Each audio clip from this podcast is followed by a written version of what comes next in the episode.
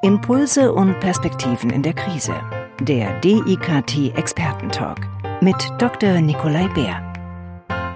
Hallo und herzlich willkommen zu einer neuen Ausgabe von Impulse und Perspektiven.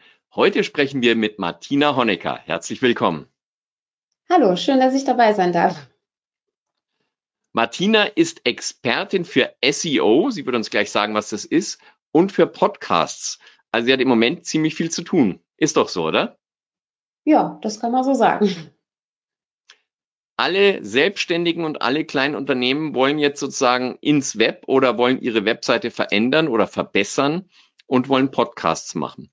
Fangen wir vielleicht mal mit den Webseiten an. Was kann man denn da verbessern und worauf sollte man achten, wenn ich als Selbstständiger oder kleines, mittleres Unternehmen auch gefunden werden möchte? Gut, also die Seite sollte natürlich technisch ähm, optimiert sein, dass so gut gefunden werden kann. Also es ist, SEO besteht ja aus verschiedenen ähm, Komponenten, kann man sagen. Und ich erkläre vielleicht mal kurz, was SEO überhaupt bedeutet. Ähm, SEO bedeutet ähm, Suchmaschinenoptimierung, Search Engine Optimization. Und das dient dazu, dass man eben in Suchmaschinen wie Google gut gefunden wird. Und es ist zum einen ist es wichtig, dass die Seite auf der technischen Seite äh, gut aufgestellt ist, dass er einigermaßen schnell lädt. Also die Seitenladegeschwindigkeit ist ganz, ganz wichtig. Ähm, man sollte auch darauf äh, achten, dass die Seite ein SSL-Protokoll hat und ähm, dass auch die Inhalte dementsprechend präsentiert werden, dass sie möglichst gut gefunden werden. Also dass man halt auch wirklich schaut, wie bereite ich den Content, wie bereite ich die Texte auf und wie strukturiere ich die Seite ganz kurz vielleicht erklären, was ist SSL? SSL, das ist, ähm, also ist eine Abkürzung für Secure Sockets Layer. Das ist quasi Verschlüsselung der Seite. Ist, mittlerweile ist es eigentlich Standard. Nicht zuletzt seit der Datenschutzgrundverordnung sollten Seiten eigentlich auch, sofern sie ein Kontaktformular oder einen Warenkorb besitzen, also ein Shopsystem besitzen, sollten die halt auch ähm, verschlüsselt aufrufbar sein. Das sieht man immer im Browser in diesen kleinen Schlosssymbol an der, äh, in der Adressleiste, dass die Seite sicher ist. Also das ist mittlerweile eigentlich Standard und es ist auch für Google ist es. Sehr, ist das auch das mit diesem HTTPS statt HTTP? Genau, ist das, das ist dieses HTTPS-Protokoll, genau. Okay.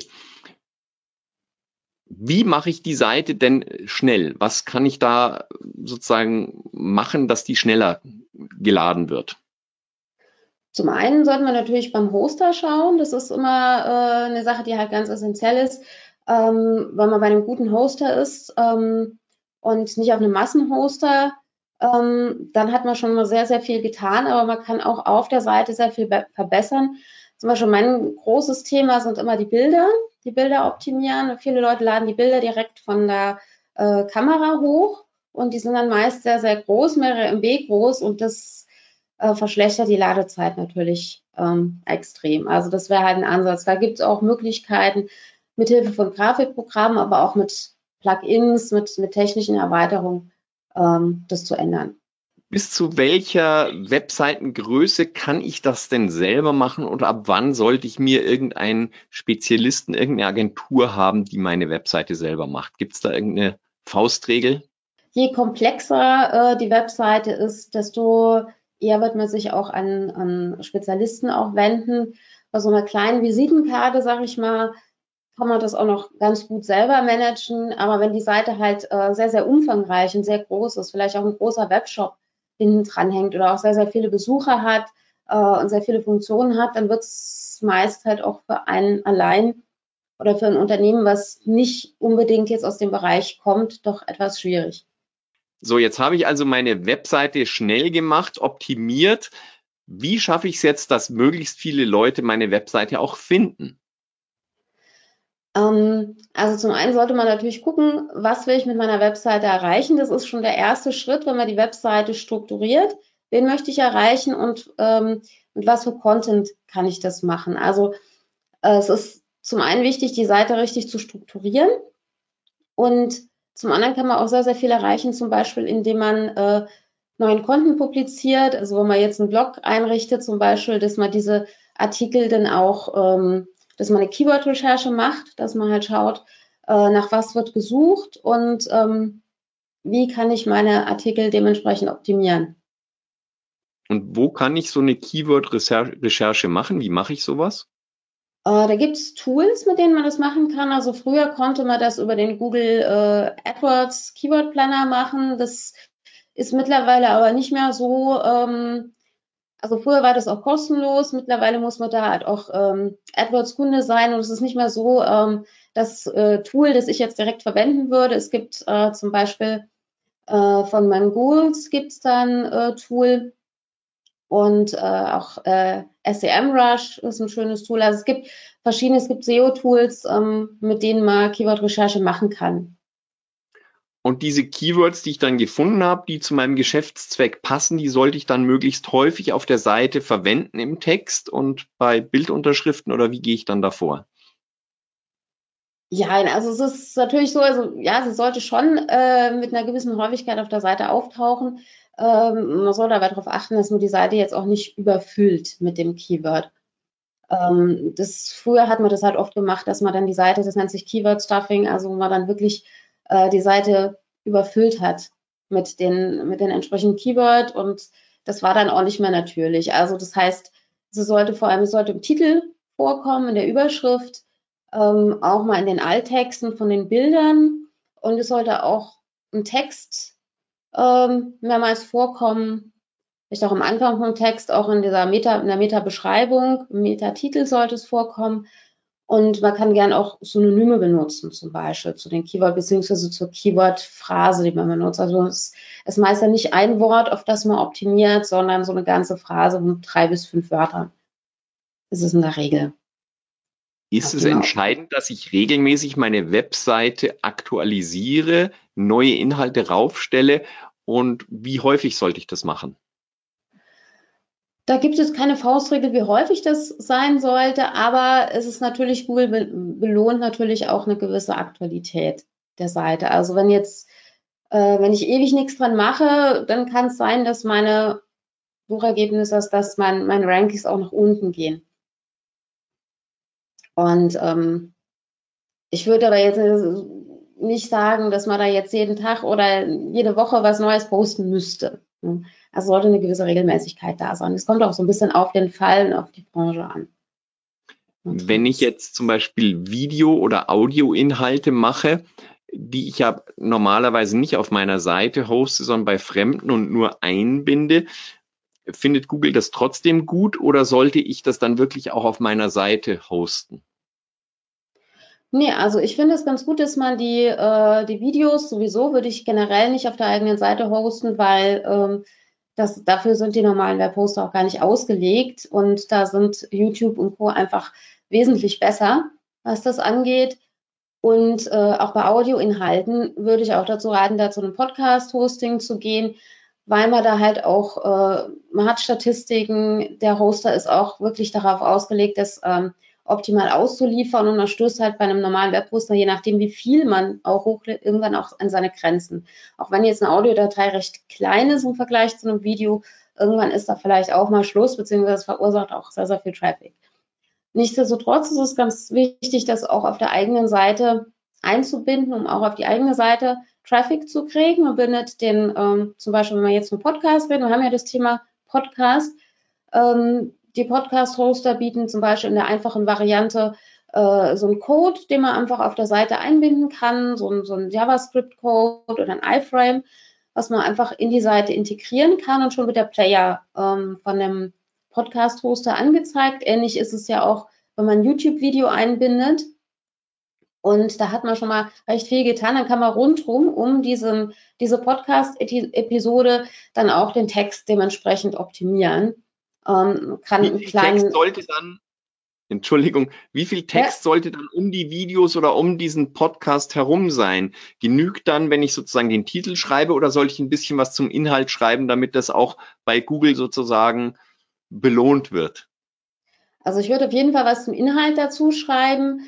Ähm, wenn da kaum Text drin steht, dann wird es, ist es in der Regel nicht, also wird es auch nicht so als so mega relevant wahrscheinlich angesagt. So wird, hat Google auch Schwierigkeiten, da was zu finden, weil Google kann die Audiodatei ja nicht wirklich auslesen und gucken, was wird jetzt in dem Podcast gesprochen oder was wird in dem Video geredet, sondern Google braucht ja dann doch noch die Angabe durch den Text, was ist da drin.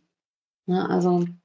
Okay, jetzt haben wir schon ein bisschen über Podcasts gesprochen und du hast mir vorher schon erzählt, dass sehr viele Leute jetzt eben anfangen, Podcasts zu machen. Das ist vielleicht auch eine Reaktion auf die Krise und dass man zu Hause ist und vielleicht auch mit seinen Botschaften viele Menschen erreichen möchte. Wenn ich jetzt so einen Podcast mache, was sind da die wichtigsten Tipps? Für wen lohnt sich das überhaupt? Also generell so ein Podcast lohnt sich eigentlich für jeden, das zu machen, äh, der Spaß dran hat, ähm, sich ein bisschen mit der Technik zu beschäftigen und der auch seine Ideen und Gedanken in die Welt tragen möchte. Es ist meiner Meinung nach, es ist einfacher als Video. Man muss zum Beispiel auch so Sachen wie Licht, wie Beleuchtung nicht drauf achten. Man muss nicht drauf achten, wie ist der Hintergrund. Ähm, das ist schon mal ein ganz großer Vorteil. Also es geht deutlich schneller. Auch die Audios sind auch schneller hochgeladen. Und ähm, man kann sich trotzdem sehr, sehr gut transportieren und es schafft ja auch eine gewisse Nähe, anders als das jetzt ein Text machen könnte, wenn man nur Texte schreibt auf der Seite. Also es stellt schon eine gewisse Verbindung her, das Ganze. Welche Themen eignen sich für Podcasts und welche zum Beispiel gar nicht? Also ich würde zum Beispiel, wenn ich jetzt äh, ein Tutorial mache, wo man halt viel zeigen muss, dann würde ich eher auf ein Video gehen. Also ähm, Beispielsweise, wenn ich eine Software erkläre und führe darum durch die Software oder wenn ich äh, gewisse Handgriffe erklären muss, zum Beispiel bei einer Sportart, bei, bei Sportvideos, ähm, dann ist es auch ganz hilfreich, wenn man das Bild dazu hat. Aber in der Regel eignen sich Podcasts für sehr, sehr viele verschiedene Themen, sei es jetzt ähm, Gesundheitsthemen oder philosophische Themen oder wissenschaftliche Themen, technische Themen. Ähm, da gibt es eigentlich keine Einschränkungen. Es gibt zu fast allem möglichen einen Podcast. Muss natürlich die, das, das Publikum da sein. Was brauche ich als Mindestausrüstung für einen Podcast? Also ich brauche äh, ein gutes Mikro. Ich würde da wirklich empfehlen, ein externes Mikro zu verwenden. Oft haben ja Laptops oder Handys auch diese internen Mikros. Das kann man natürlich auch nutzen ist aber meist von der Qualität nicht so gut, wie wenn man ein externes Mikro nutzt. Ähm, und da gibt's auch schon recht günstige ähm, Möglichkeiten, da einzusteigen. Also es gibt zum Beispiel, wenn man mit seinem Handy den äh, Podcast aufnimmt, dann würde ich so ein Ansteckmikro ähm, empfehlen. Gibt es ein Rode, dieses, äh, dieses, ähm, dieses Ansteckmikro, Ansteckmikro von Rode ist zum Beispiel sehr empfehlenswert. Ähm, und wenn ich das vom Rechner aus aufnehme, ähm, gibt es auch ähm, Podcast-Mikros zum Beispiel das Samsung Meteor, was ich benutze, was ich jetzt im Moment auch hier in dem Video benutze. Und ähm, oder auch das Rode Podcaster. Das ist auch ein sehr, sehr gutes Mikro. Das hat schon ein bisschen höhere Preisklasse. Brauche ich irgendeine spezielle Software, um einen Podcast aufzunehmen, oder kann ich das einfach mit dem ähm, Sprachmemo-Programm auf dem, auf dem ähm, Smartphone machen? Theoretisch kann man das auch mit dem Sprachmemo-Programm machen. Ähm, wenn ich es am Rechner mache, benutze ich natürlich ein Programm dazu. Also ich empfehle das Audacity, das gibt es für Windows und für Mac. Ähm, Mac-User können zum Beispiel auch GarageBand benutzen, gibt es auch. Also man kann auch durchaus dieses Sprachmemo benutzen. Man sollte dann aber das Audio gegebenenfalls ein bisschen nachbearbeiten. Da gibt es auch Tools, das kann man auch äh, online machen. Ähm, es gibt sogar Anbieter, wo man auch online aufnehmen kann. Ähm, zum Beispiel über Anchor. Das ist eine, ein Podcast-Hoster, wo man auch aufnehmen kann. Wobei ich das, diesen Hoster jetzt nicht unbedingt für professionelle Podcasts auch empfehlen würde, also eingeschränkt empfehlen würde, sondern so, weil es ein kostenloser Hoster ist. Wie viele Podcasts muss man machen, um wahrgenommen zu werden? Also wie viele Episoden? Ähm, und äh, nach welchen Kriterien suche ich mir dann den Hoster aus? Also es gibt ein paar Hoster, die kann ich uneingeschränkt empfehlen. Das ist zum Beispiel Podigy oder Libsyn. Die sind sehr, sehr gut. Also man sollte schauen, zum einen, wie viele Episoden möchte ich denn aufnehmen? Also wie viel möchte ich denn im Monat veröffentlichen? Weil da gibt es auch Unterschiede bei den, bei den Hostern beziehungsweise bei den einzelnen Tarifen von den Hostern. Ähm, das, die starten dann, ähm, also manche haben dann beschränkte Minutenkontingent, das ist, so ist zum Beispiel bei Libsyn. Da ähm, startet man mit dem Tarif, äh, da hat man 50 MB im Monat frei. Das wären dann so knapp zwei Episoden, die man aufnehmen könnte. Wenn man nicht mehr veröffentlichen möchte, reicht das zum Beispiel. Wenn ich mehr aufnehmen möchte, müsste ich dann entsprechend den Tarif mir angucken, ähm, was zu meiner äh, Frequenz passt.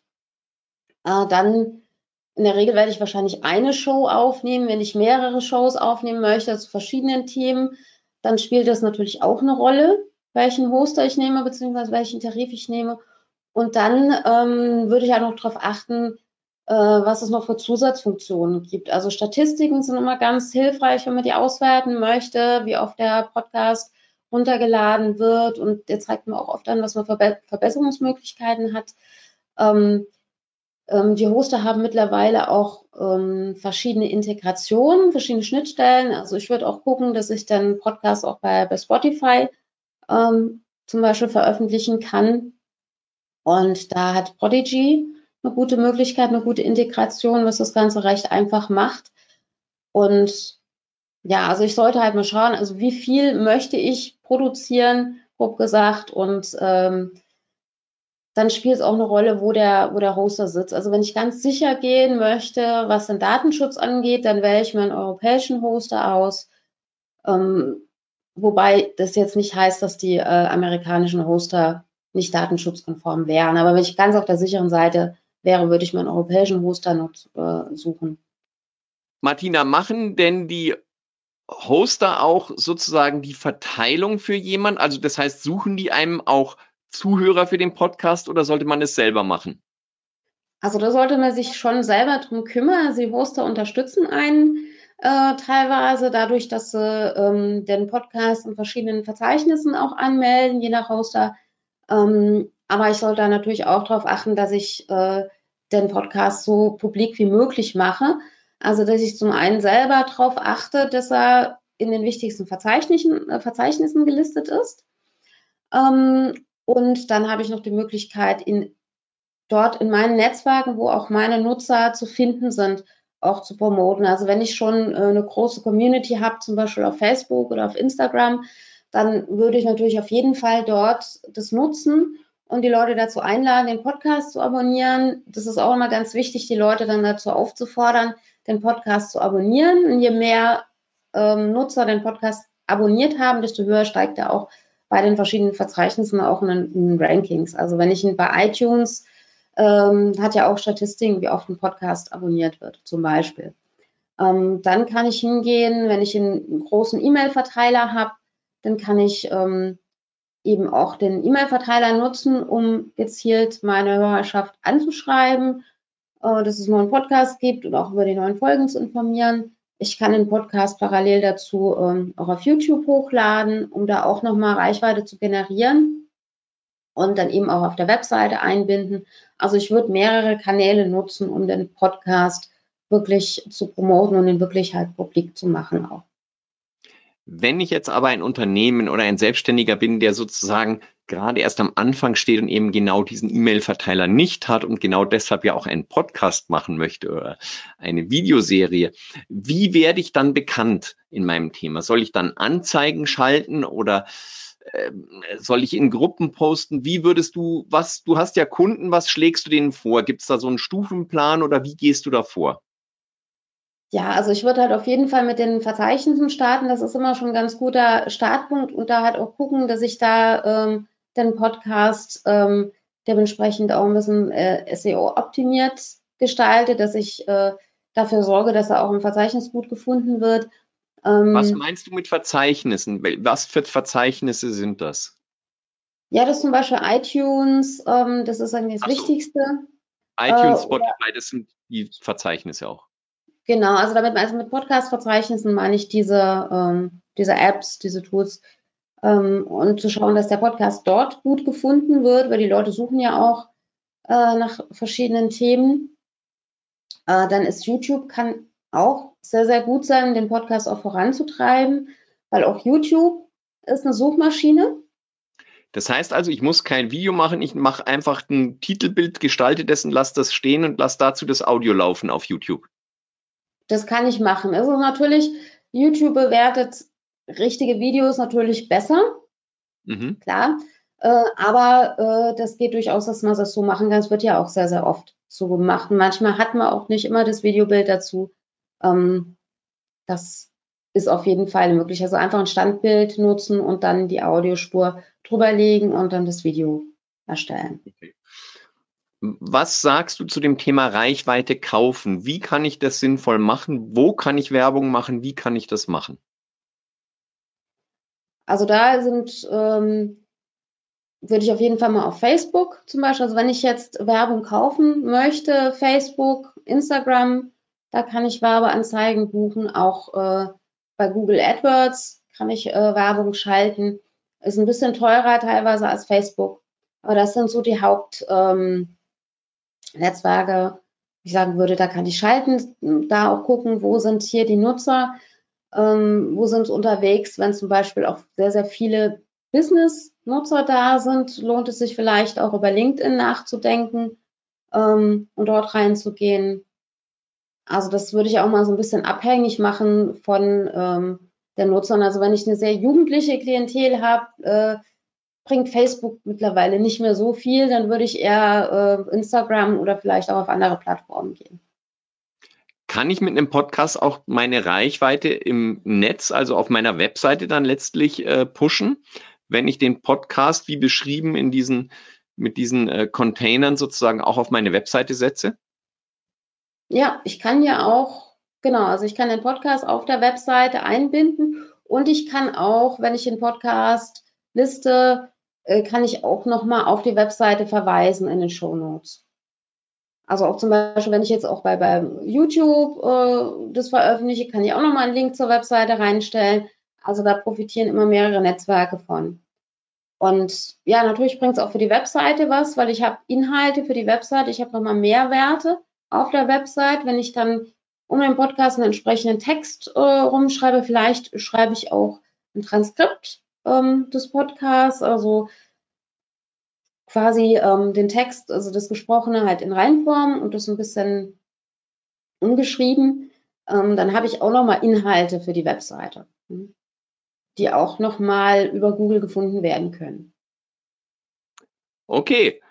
Vielen Dank, Martina. Ähm, wenn weitere Fragen offen sind, äh, werden wir auch auf deine Seite verlinken. Da sind ja ganz, ganz viele Tipps, wie man einen Podcast startet, wie man einen Podcast macht. Und wer dann noch Fragen hat, der kann auch mit dir in Kontakt treten. Herzlichen Dank. Pass auf dich auf. Bleib gesund. Alles Gute. Ja, danke. Wünsche ich dir auch. Alles Gute. Der DIKT Expertentalk wird produziert vom Deutschen Institut für Kommunikations- und Medientraining. Die Trainings- und Weiterbildungsangebote des DIKT finden Sie unter www.medientraining-institut.de.